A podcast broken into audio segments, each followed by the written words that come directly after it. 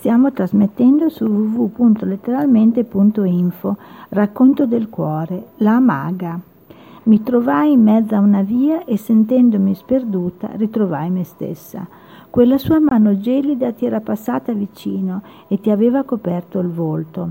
In quello stesso istante dentro di me nacquero emozioni, pensieri e sensazioni che rivelavano quella che, simile a me, si muoveva tra i meandri di un altro mondo.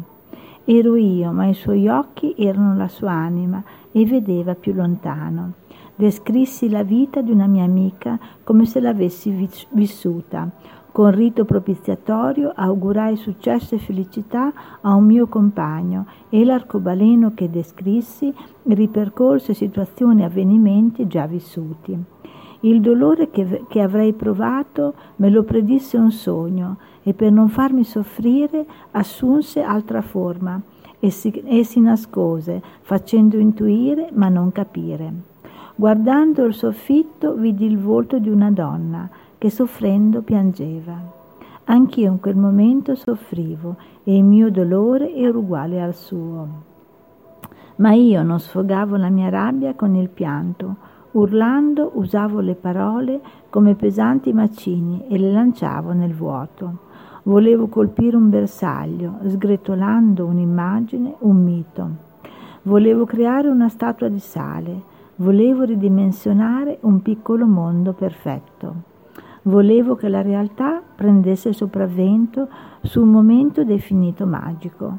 Volevo racchiuderlo nel palmo di una mano.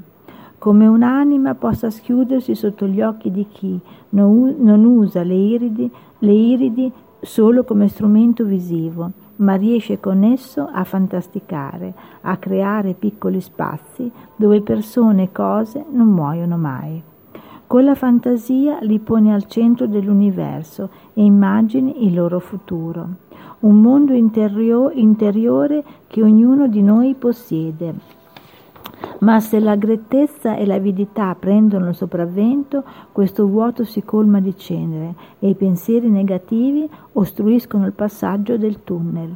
Il buio ti invade, la luce si intravede da un piccolo foro laggiù, posto in fondo al corridoio. La strada è troppo lunga e tu non riesci a raggiungerla.